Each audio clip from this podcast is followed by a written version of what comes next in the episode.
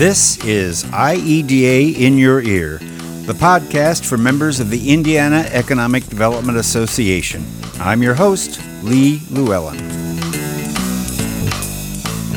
For this podcast, we're going to be talking about the Rural Economic Development Model. This is an activity that is being deployed currently in 38 Indiana counties and is a project that is being pioneered in Indiana through a unique partnership being led through IEDA. With me today are Connie Neininger and Stephen Eastridge. And Connie is the president of CN Consulting, but was the economic development director in White County when that county was gaining momentum as the renewable energy capital of Indiana and Connie also helped pioneer the economic development role within the Indiana State Department of Agriculture. It was when Connie was in that role with the uh, Indiana State Department of Ag uh, that IEDA, the Department of Ag, uh, first began partnering to create and launch the rural economic development model that we're going to talk about today. And Connie is now engaged under the auspices of the IEDA Foundation to facilitate the rural economic development model in five regions around the state. And Stephen Eastridge is the executive director of the, the uh, Jasper County Economic Development. He grew up in Northwest Indiana, graduated from Purdue University, and worked in community and economic development for the city of Cincinnati before returning to Indiana for his current role in Jasper County. So Stephen is leading the rural economic development effort in his uh, region and is currently serving as a member of the IEDA board of directors. And I'm just really thrilled and appreciative uh, that you both would take time to be with me today. So, um, Connie, we'll start with you. A number of years ago, IEDA, uh, the Indiana State Department of Ag, Indiana Farm Bureau, Purdue Center for Regional Development, and a few other entities came together to try to address a need in Indiana's rural Indiana's rural communities. So start by explaining the situation that we were seeing in those rural counties that brought us together in the first place. Okay, well, first of all, thank you, Lee, for inviting us to join you here today. Um, there were a couple of things that really started driving us uh, to the rural economic development model. The first was the observation that most of the new economic development projects that were locating in Indiana over several years were selecting the urban and metropolitan areas, and rarely was a state project placed in a rural community. You know, so we realized there was something missing there we needed to help support these rural communities. The second key observation occurred through the Indiana State Department of Agriculture. About that time, ISDA initiated a study of the dairy industry in Indiana. Through the analysis of the dairy farms and the flows of raw milk leaving the state and the finished product coming back into the state, we realized that we had even greater leakages in the food supply chain. That dairy study showed that we had 4 million pounds of raw milk leaving our state every day to be processed elsewhere. We had a gap in the process uh, that we felt we needed to fill uh, in the form of value added processing we realized that there were more leakages in other sectors of the food supply chain and that our rural communities had those key assets that could be leveraged to fill those gaps and, and support economic development in the rural regions. Most economic developers focus on manufacturing and trying to attract the first and second tier suppliers. When they're chasing those smokestacks, the economic multiplier is good, but it can be much greater when we support one of the largest industries in Indiana, agriculture. So when we help to support the supply chain in agriculture, the economic impact is two to three times greater. And especially if we can focus on the leakages or what's leaving our state to be processed elsewhere. And so that was really the underlying re- reason for developing the rural economic development model. So, what would success if if a county or a region is successful uh, in in achieving sort of that vision or or what what we're talking about, what would that look like? How would they see what how would they see success? What would it look like? It would mean that the finished products that we are putting on our tables today were even grown or raised here in our regions, processed, stored, transported, and sold all right here within the region. That we're making sure we are filling the whole supply chain from beginning to end. And if we can cut out just a small percentage of those leak, leakages, we are talking about millions of dollars that can come into these rural communities. So, Stephen, you've been an advocate in your region, and I think you've been you've taken the lead in the regional effort up there. Uh, Jasper County is a is a rural county. Why are you involved in this, and what do you hope is go- is going to be an outcome for your county? Sure, and thanks for having me be a part of the conversation, Lee. So, I think to understand why I've been such a adamant um, supporter of this since I came to Jasper County um, I have to, it goes back to when I first started with uh, Michigan City working at the EDCMC there. Um, and all of that came out of research I did as a senior in college. You know, what we did very quickly was prepared a cluster analysis for air and gas compressor manufacturers for Port County. Um, that was really the entry of my interest in the economic development. And at its root, this is what we're doing for agriculture. We're doing a cluster analysis for our region. And so for me, the ag strategy gets back to what built my interest in economic development and just makes a lot of sense to me. Um, when I think about why it makes sense to Jasper County, uh, I look at my county, but I look at what other rural communities across Indiana are facing, considering that 70 of the 92 counties are considered rural in some form. We're declining in population. Our major industry sectors are agriculture. And what we're doing as a state and what we've become very good at as a state is manufacturing. If I focus on that manufacturing as an economic developer in a rural community, it becomes very hard to do my job effectively. And It becomes very hard to create successes and wins for my community. Um, what the ag strategy, I think, in my mind, does is presents an opportunity to move away from the narrative of jobs created all the time um, and also hone in on building a relationship between manufacturing in food production or agriculture processes in general and find where the linkages between those two are. So that way I'm not chasing opportunities that don't make sense for the workforce within my community or where the, what the industries already are that exist in my community and find a more sustainable way to drive the ag economy in our local communities a, little more further. I said communities way too much time, too many times there. Um, the idea is just building a more sustainable plan to grow our county. And I think that's what makes the most amount of sense when I look at it. So if you were going to look out a year or two or three from from from this point and through this process, uh, what would what would an outcome look like? What would success look like if you when you get to the end of this process? When I think about the first, so I I sort of view the ag strategy in a couple of iterations, and Connie and I have talked about this before as well. In this first iteration, what we're talking about the most the most right now, the you know the industrial side of this, what I see the outcome being is that when something leaves Jasper County, uh, it goes to the grocery store to be consumed, uh, whatever that product is, and and building economic opportunities throughout the supply chain of that product being made, so that um, products are sourced within our our economic region, and then when products leave, our six county region, they go to be consumed by the end user. And I think for, for, you know for looking at the six counties we're working with, that makes a lot of sense. Just thinking about the geography of where we're located, you know, smack dab in the middle of I-65 between Chicago and Indianapolis, there's a lot of people to feed there. And I think the idea is how do we do that and create economic opportunity?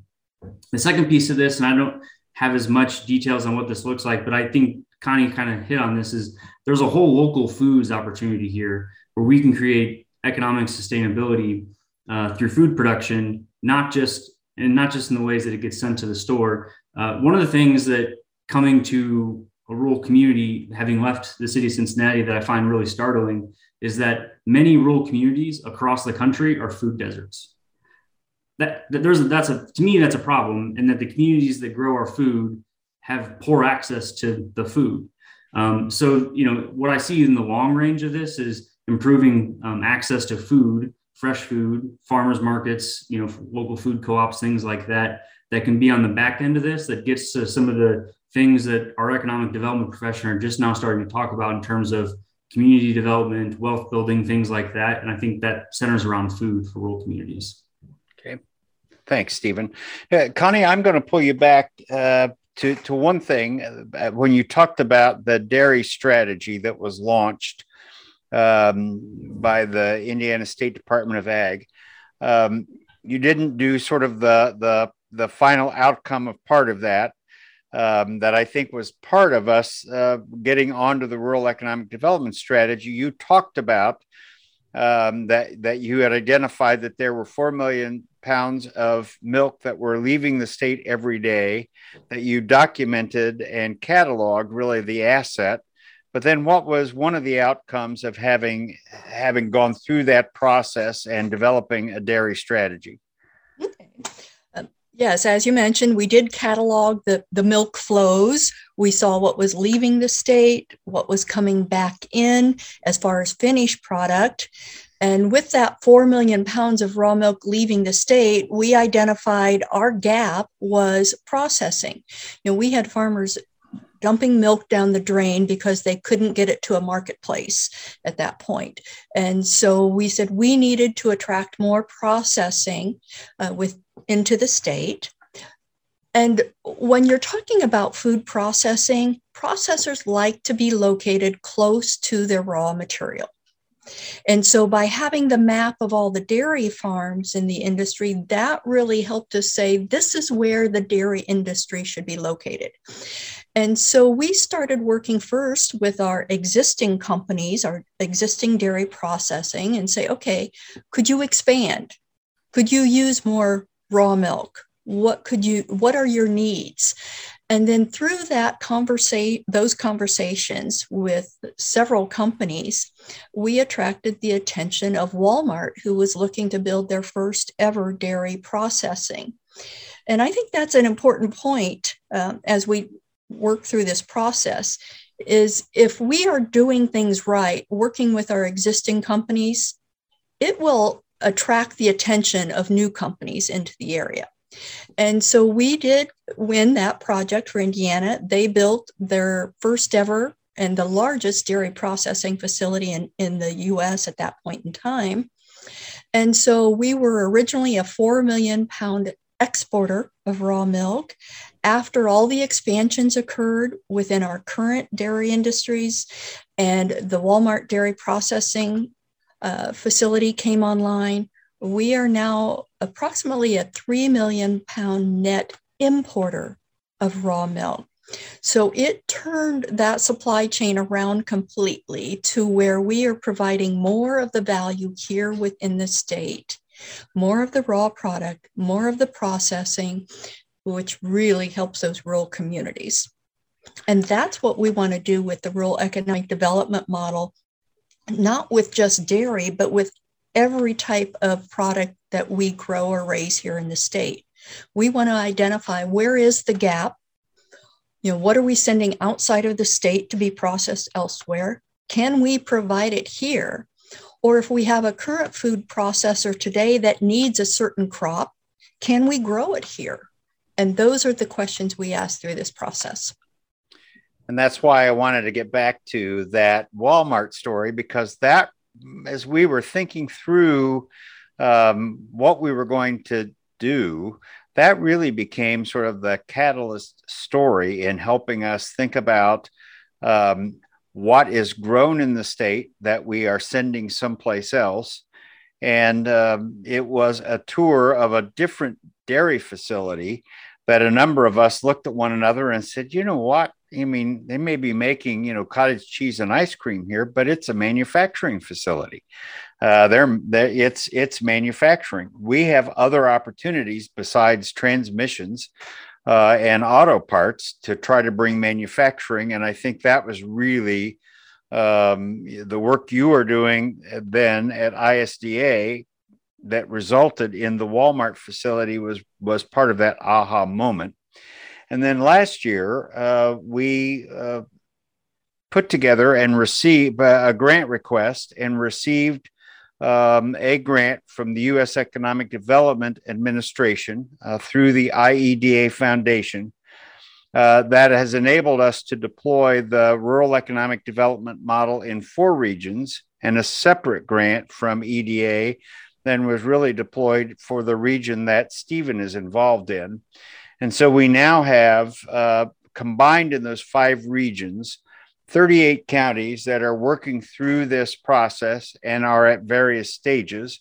So I want to talk with each of you then about, about those steps uh, in terms of how the regions are organizing themselves. Stephen, how you are working within your county uh, to work with some of the, the um, ag assets through the farmers. Uh, and so let's let's talk about what are some of the the basic steps uh, that you go through um, as you're starting to deploy the rural economic development model. Back to you, Connie, since you are facilitating all of that. Stephen, I would like you, as Connie is talking about uh, some of the steps, for you to talk about how you are actually implementing some of those steps in your county and and so hopefully we can tag team the responses back and forth. So connie? Okay. Well first and foremost i want everyone to realize that this is a process. It's not a once and done. Um, and we start with data you know so the data is driving our decisions. We first need to know what we have within the regions.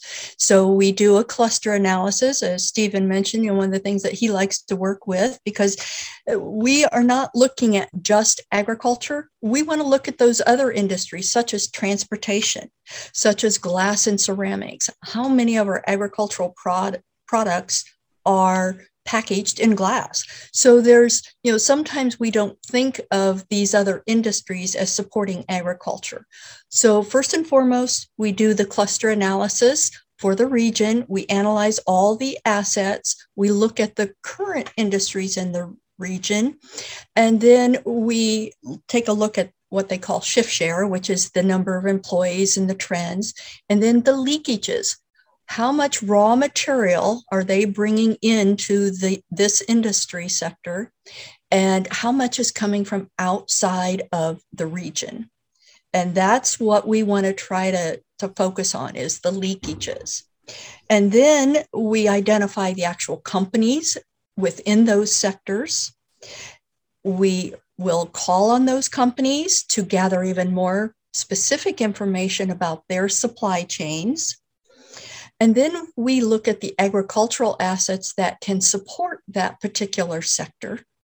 And the best thing is, and I'm going to sidetrack a little bit here, we have a great resource that's available to everybody out there called the Ag Asset Maps that are available on the Rural Indiana Stats that shows everything that is grown or raised, all the livestock, all the crops that are grown and raised here in Indiana.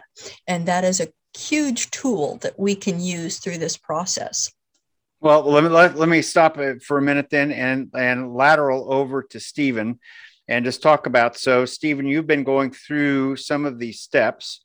So talk about um, what your experience has been uh, in, for for Jasper County, just in, as you've gone through some of those initial steps. Yeah, I was perfectly content letting Connie go. She's she's she's the expert, right? But so where I think, you know, for our LEDOs, the role that we really play in this and what I think makes any strategy good is data sets are imperfect, no matter how up to date they are. And where I think so far in the process in our region, where the LEDOs have been most impactful is bringing sort of the anecdotal understanding of companies um, and industries that exist within our communities and being able to pair that with the data. So, and, and that's really been a lot of the back and forth with the Purdue team so far. And our strategy is, okay, this is what the data says within, you know, the, the sets of databases that Purdue has access to. What, what does it actually represent? And then what do we as LEDOs know? Because um, we, should have a really good understanding of um, you know what happens within our facilities within our county. And a good example of this is we were having an email back and forth exchange about a company that is located in both um, my county and another county um, owned by you know owned by the same parent company but the, the operations that they have in those two um, buildings are very different. And so it's worthwhile that we talk to both of them. Um, in some of the counties we have companies that do the same thing or, or mostly the same thing. And so, it, does it make sense that if each county um, interview them and, and, survey them separately? So, I think so far, a lot of what we have been doing from a LEDO standpoint is anecdotally verifying that the data that we're getting in makes sense, and then we keep moving forward um, with a plan that doesn't end up falling on the shelves because we never checked it along the way. Uh, and from a LEDO standpoint, that sounds like a lot of work if you're just doing it by yourself. But what makes this really a lot easier and more efficient is the way we've structured it is we have our team of LEDOs who are driving the project forward. We're meeting every two weeks, um, talking about the data, talking about progress. And then we go back as LEDOs and we have a team that's our county team and sort of representative of um, a group of people within the county that have an interest in seeing agriculture grow in the same ways that we do, that we can bounce our information off of, that we can fact check the things that we're hearing or the things that we're saying, and really sort of spreading the workload across that, that county team. And that makes it a lot more efficient, especially in the data analysis, because you know, I, for example, I have a county commissioner who's very involved with Farm Bureau. He's a, he's a you know a farmer. He's way more in touch with the agricultural community than what I am. Um, and so it's easy for me to say I need contacts to these two or three companies, whatever they are, primarily in the ag sector. Go to him, get that information, come back, and be able to skip a few steps in reaching out and making contact. So I think you know from the LEDO standpoint, that's what a lot of it has been so far is verifying what the data says and then working with our county team to get all the facts straight. So when we're in a we're in a group meeting together, that we we're moving forward more efficiently. So, Stephen, uh, does that, I wonder if uh, having those individuals involved with you at the county level, does that help build a little bit more uh, support for your organization and maybe a little bit better understanding because they're engaged in the process? And so, you do think that's going to help them hmm. better understand just the economic development process that you do? Uh, because yeah. normally you would be something you might go off and do on your own. But I guess with some of those folks actually doing some of the groundwork, uh, does that, do you think that long term may help them better understand kind of what you do and why? Yeah, I think so. I, I definitely feel privileged in my county in terms of our relationship with agriculture and the ag community. You know, early on, um, I started trying to loop members, you know, kind of pillar members of the ag community into our organizations. We have a couple of board members on on my board that represent the ag community, and we've spent a, I've spent a lot of time since I got here in 2017 trying to understand their needs, doing things like helping helping permit, you know, hog operations. That may not feel like economic development to someone in a more urban county, but that's a business that's spending money, and if I'm going to help someone else get permitting, I might as well help that farmer get permitting in our, my county as well. So, so we've done some things over the last few years, nothing short of like crawling into combines and having conversations to show them that we're willing to meet them where they are in agriculture to, to help understand their needs. So I feel like we're a little ahead of the curve, and some like some of our some of the counties that were that are working with us don't have that same connection, or or maybe don't want to because you know they don't you know manufacturing is the way, and so, you know, on our core team, one of our, our representatives is from the extension office in that county who has a good relationship with extension or excuse me, with agriculture. Um, but I definitely think there are still pockets of the agriculture community who have no idea what economic development is. And probably if they do, it's that age old economic development sees green fields as development opportunity, not as economic providing um, property, right? You, they're already in use. And so I think it's definitely can be a bridge between the agriculture community and the economic development community that we're not at odds. We want similar things. We just need to coordinate and talk more about how we're doing those things. And so, Connie, uh, I think that gets right at the essence of again where where this process was developing was really unlocking sort of the economic opportunity that is inherent in agriculture. And as you know, I often uh, try to dissuade the discussion about uh, talking about agriculture as commodities because that I think creates a mindset that it is a very passive asset that we grow and then ship someplace else for people to add value.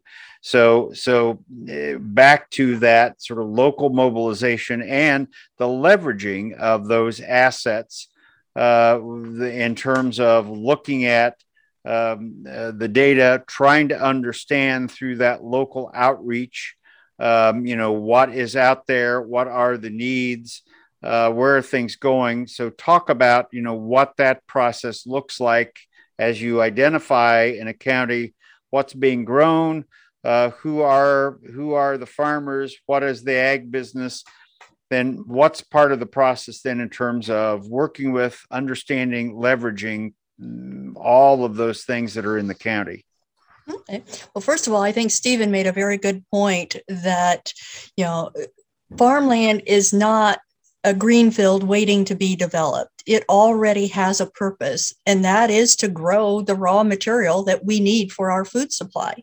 So, you know, perfect example of, of what we need to consider and how urban and metropolitan economic developers look at agriculture completely different than the economic developers in rural communities. And one of the key things as we're talking about agriculture that is could really make or break a project such as this or any type of project are the policies and permitting that each county has in place. And as, as Stephen mentioned, that you know he likes to help uh, a an animal operation get their permits to expand because that is economic development in rural communities. But if we decide, and I'm going to use the dairy industry as an example again, if we decide we want to expand dairy processing, well, guess what? That means we're going to need more cows. Well, are the permits and policies in place in that community that will support the raw product just like they want to support the finished processing. And so those that's a key step that as we drill down into the data and identify the targets, we need to make sure the policies that are in place in that community will support. We don't want to go out there and have a hot prospect online for, and I'm just going to use an example, grain processing, just to find out the county's not going to allow any more grain processing. So those policies and permitting reviews are going to be very important. Also, infrastructure. You know, the infrastructure that is needed for a dairy processor, a cheese processor, a grain processor, or a livestock processing facility is completely different than the infrastructure that is needed for an automotive manufacturer. So we need to know what we're going to target and we need to then make sure that we have the right infrastructure in place before we start promoting that for our communities. You know, the kiss of death is to try to attract a new company or to work with a company to expand just to find out they're not even allowed in your county. So we want to make sure that is not going to be an issue as we proceed uh, down this process. And as I mentioned, first and foremost, we do want to support our existing companies. So if we find a target that we're going after, we're going to look to those existing companies first to see if they can expand. And then if not, then we will try to fill those gaps. And again, if there's an existing company that needs a particular raw material, we will want to work with our farmers to grow that and provide it there locally. And so that really is how we're going to target in uh, through the process. We don't want to be all things to all people. We found out that just like in the dairy industry, it's better to be very targeted, to know what you have, and to know what you want. And that helps us alleviate the disruptions in the supply chain as we've seen during the pandemic. So let's focus on that supply chain question because I think that goes back to and and when we say leakage, we're really talking about economic leakage. It is the degree to which um, we are we are missing an economic opportunity within our existing companies. So uh, both of you spend a minute uh, talking about you know what does that look like as you are trying to track and understand the economic leakage in your county or in your region? And, and why does that make a difference in terms of, again, sort of the economic footprint? Um, uh, you, you, touched upon it, but I think people get confused uh, just about the concept. So if we could dig into that just a little bit deeper, um, and and it's it is attached back to the supply chain. So talk a little bit about what is economic leakage and why does it matter?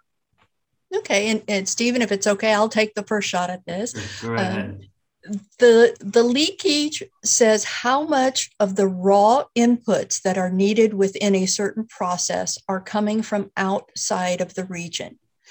And we so give me an example. So give uh, so so pick an example. Tell a story if you can. Okay. So um, i will use the dairy example because we've used it so much here.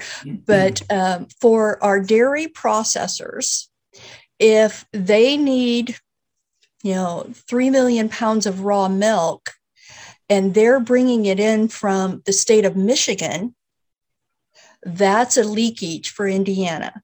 We want to try to supply that all that raw material from right here within the state of Indiana, if possible. Well, and you also then you talked about earlier in the when you were talking about the clusters that not all of the clusters were necessarily agriculture, and so you touched upon glass. So, so for example, if the if a glass container for milk or even even the the cartons are produced someplace else. So it's not just always the raw material, but it's a lot of the collateral supplies. It may be the packaging. It's looking at uh, uh all of the things that those companies may be may be purchasing, and if they're purchasing it outside of the region or outside of the state, that's a lost economic opportunity. Is that what you're getting at? Correct. So it could be, like you mentioned, the raw product itself. It could be the material that uh, that is being provided to process that raw product. So it could be the equipment is coming from outside of the state. It could be the trucks that will be transporting it you know the company might be located outside of the state. It could be the gas that they're putting in those trucks to transport. It could be the cardboard that they're packaging in or the glass or ceramics.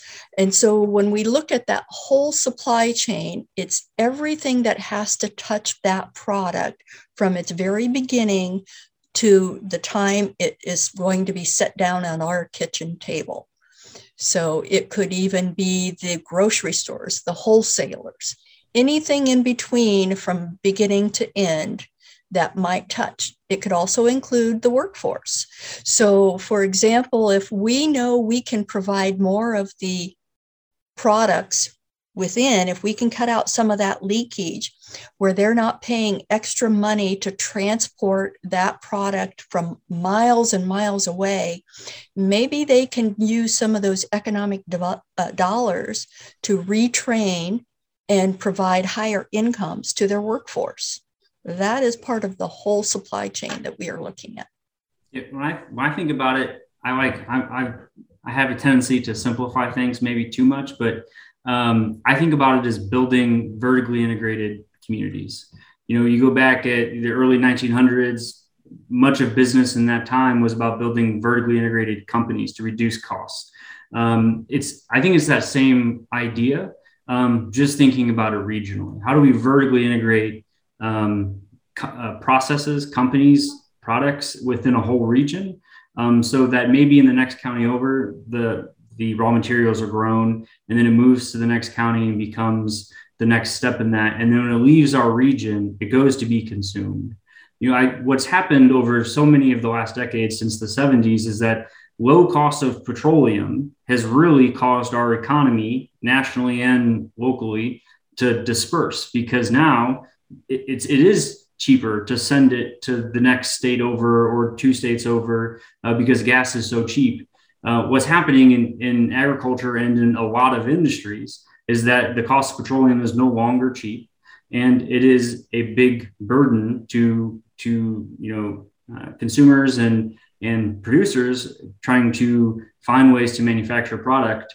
Um, what we're trying to do is build a more sustainable local economy that reduces the amount of miles traveled between steps and ultimately makes it more efficient uh, for both the company producing it and for the consumer u- utilizing it on the back end.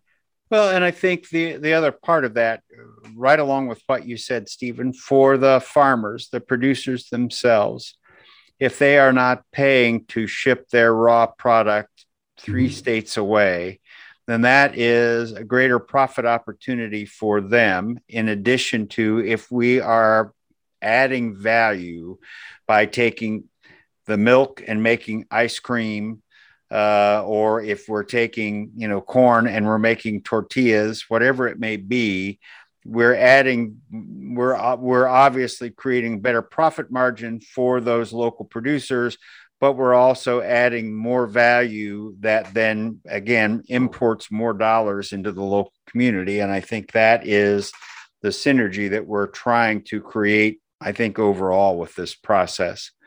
So so where are you um, now, Stephen? In your in your regional process, where are you in yours? These this process we think can take a year and a half to two years. Um, so where are you, Stephen, in your process? Connie, where are some of the other regions around the state? Stephen, we'll start with you. Where where are you in your process at this point? I think we're right in the middle of the local company outreach, the surveying portion of this. Um, you know, I think we're hoping to, we're going to wrap that up at the end of, of May. And I did want to touch on this because I think it's important for other LEDOs, maybe LEDOs in some of these other regions to know so sort of what some of this is because I have talked to people around the state and some of the stuff I've heard is, you know, just don't have time for this or this is just so much extra work. And and you know, just the way I feel about it is if we plan this right, it really isn't more work than what you would do in a normal year. You know, knowing that these were coming, one of the things that I did was I sort of cycled up my BRE visits in a way that this year, who I needed to hit was about 75% of the list that I need to do for my company outreach for this strategy. So I plan on just sort of focusing in all my BRE visits in a two month period, making it very ag centric um, and just checking that box earlier on in the year and doing the normal amount of work that I would do any other year. So I, you know, I think that, um, and we, I even heard this within our group of LEDOs in the region is that there, you know, I don't have time for all these visits. This is so much extra work, and it is a lot of work. One, but um, I, I think that speaks to the importance of why we're doing it. But then two, if with the proper amount of planning from you know like my position, it doesn't have to be any more work than what we would normally do in economic development nowadays. So much of it is business retention and expansion. This should probably be a process in so many of these local offices already um, that it really shouldn't be that you know that far fetched to think that you know what we're really asking people is 12 or 15 company visits for the year. We're just going to concentrate that. So you know, how do we knock that out? Um, can you budget time in other parts of the year to kind of cover some of the stuff that maybe you, you just push for a couple of months.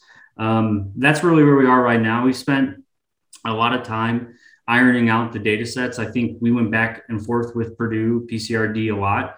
Um, and part of that is us being a little ahead of the rest of the regions and trying to understand what these data sets look like. I would like to think that you know the four of the regions might have it just a, a smidge easier at looking at some of the data because we've sort of bumped into a ton of walls along the way. Um, but that is part of the fun of sort of leading the charge on everyone's behalf. And um, so I think right now we're in a big push to get everything, all the data ready to be analyzed. And then come to the summer, we'll, we'll actually enter that data analysis from our local companies. We'll do the leakage analysis and start to figure out what this map of supply chain looks like for our region. Awesome. Well, and and I want to uh, first of all thank Stephen because he's right. The the KIRPC region has been our lead region. They have been our guinea pig. they have helped us uh, work through the process, and and it has been great. Uh, the other four regions, uh, they were behind about three or four months from getting started because of the delay on the grant. Um, but I think they're they're working hard to catch up. Some of the regions meet twice a month. Some are meeting just once a month. Um, most of them have completed what we call the drill down where they've analyzed all the uh, clusters within their regions and they've targeted three to five sectors that they really want to focus on. And so we're now starting to get the company lists and having these conversations like stephen talked about is what do you mean i have to call on these companies? So those are the conversations we're starting in these regions and and trying to work to make it easier for them. Purdue has been great about um, putting our surveys online and so, uh, again, analyzing those surveys, we have one focus on just agribusiness, and then we have a general business survey, uh, depending on what companies they are calling on.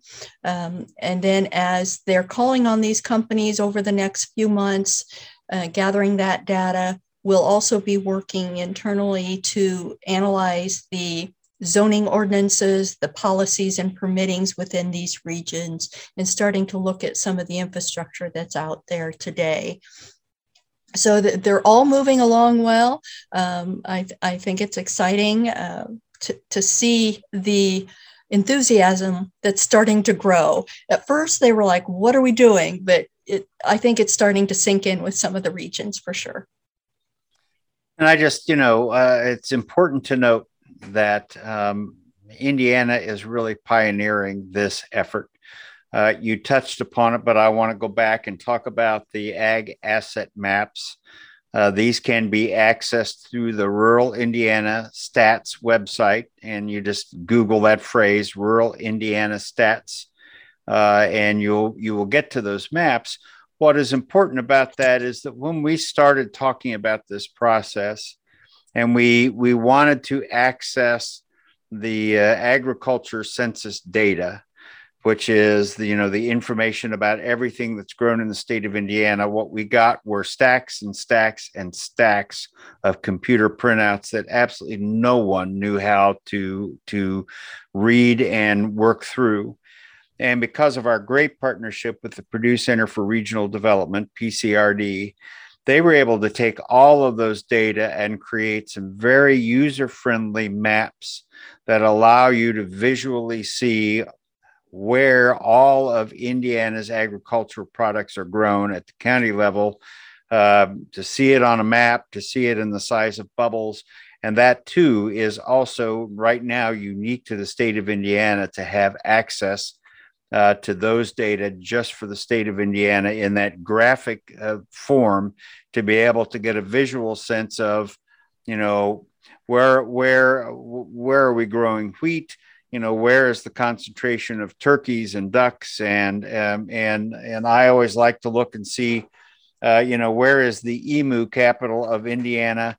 And I will tell you that it has gravitated from Sullivan County to Johnson County in the last five years. So, you know, uh, you, uh, other counties are going to have to keep up. What haven't we talked about in terms of the, the rural economic development model that you think it's important that we get out before, uh, before we close? Well, Lee, uh, just to uh, piggyback on what you just said about the ag asset maps, every economic developer should be utilizing those maps if they are working with a food processor in their counties or working on an RFP for food processing, because that is a great tool that you can give to your companies to say, what raw product do you need? Let's take a look at our map and see where it's at here today. And again, help them identify where they can get their raw product from within the state. So I think that's great. Again, I want to stress that this is a process. It's not going to be a once and done ag strategy that's going to sit on the shelf in a binder that they're not going to implement. As, as Stephen mentioned time and time again, the LEDOs, their committees, this is a work in progress. And as we complete one phase, you know, we may have to go back and reanalyze again because anytime something changes within the region, that changes the data. So don't look at this as I'm going to be done with it in 18 months and won't have to worry about it again. We want you to continually revisit this information. The only thing I'll say, really following up for this, and I'm going to try not to let this be a rabbit hole comment, so bear with me, Lee. But I think that every economic development professional in every rural community, even if you think you don't care about agriculture, should be interested in what this strategy looks like and how it plays out for each of these five regions. If you do economic development in a rural community anywhere, I think you know that there's discrepancy in you know sort of the tools and resources that we have available to us in rural communities um, legislation what's being passed for us there's just a discrepancy I, I, I don't think it's intentional it's just a reality um, but I, I, think it's incredibly difficult for rural communities to articulate what our needs are because we don't know them yet um, as it, we you know the picture continues to evolve and and what our needs are just very clearly different than what the you know the urban population centers are just in Indiana alone. And so the way we want to utilize tools and grants and legislation is, is all vastly different than other communities. Um, I, think if nothing else, this strategy and what it looks like in the future and our implementation will make it really clear in the future we're going back to that policy issue as to what our policy needs are, what our legislative needs are, what tools do we need to grow our communities, agriculture or not. Um, I think a lot of that is going to come out of this. And so I think if, if you're a, rural leader who doesn't think he needs to be thinking about this or he or she doesn't need to be thinking about this, just my, uh, my thoughts are that you absolutely do because this is going to paint a picture in terms of what our needs are in rural communities for the next decade. And that's just how I feel about it.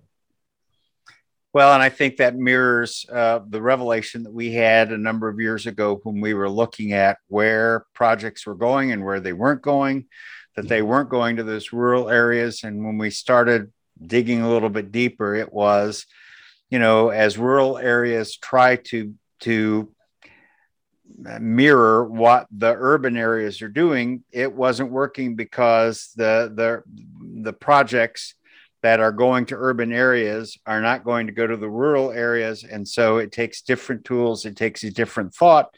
And um, and it and having a unique partnership with groups like the Indiana Farm Bureau, uh, like the Indiana State Department of Agriculture, uh, helped us, I think, all begin to better understand uh, the economic opportunities of agriculture, how it is a business, how we can further help enhance that, and how it creates a unique set of tools and opportunities for those rural communities.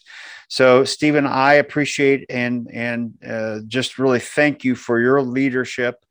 Uh, in helping uh, launch this in your region, but also as you tell the story, and certainly how honored I am that Connie is helping us uh, do this. She was there when we uh, created the model.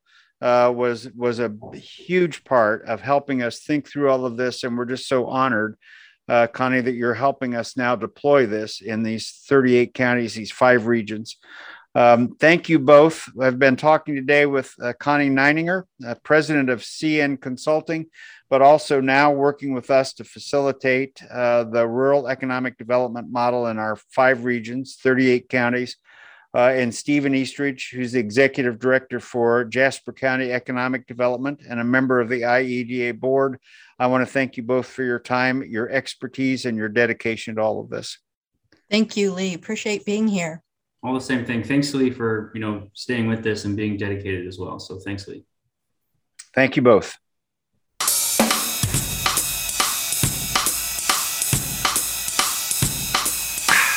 You've been listening to IEDA in Your Ear, the podcast for members of the Indiana Economic Development Association. This podcast is copyright 2022 by the Indiana Economic Development Association, all rights reserved.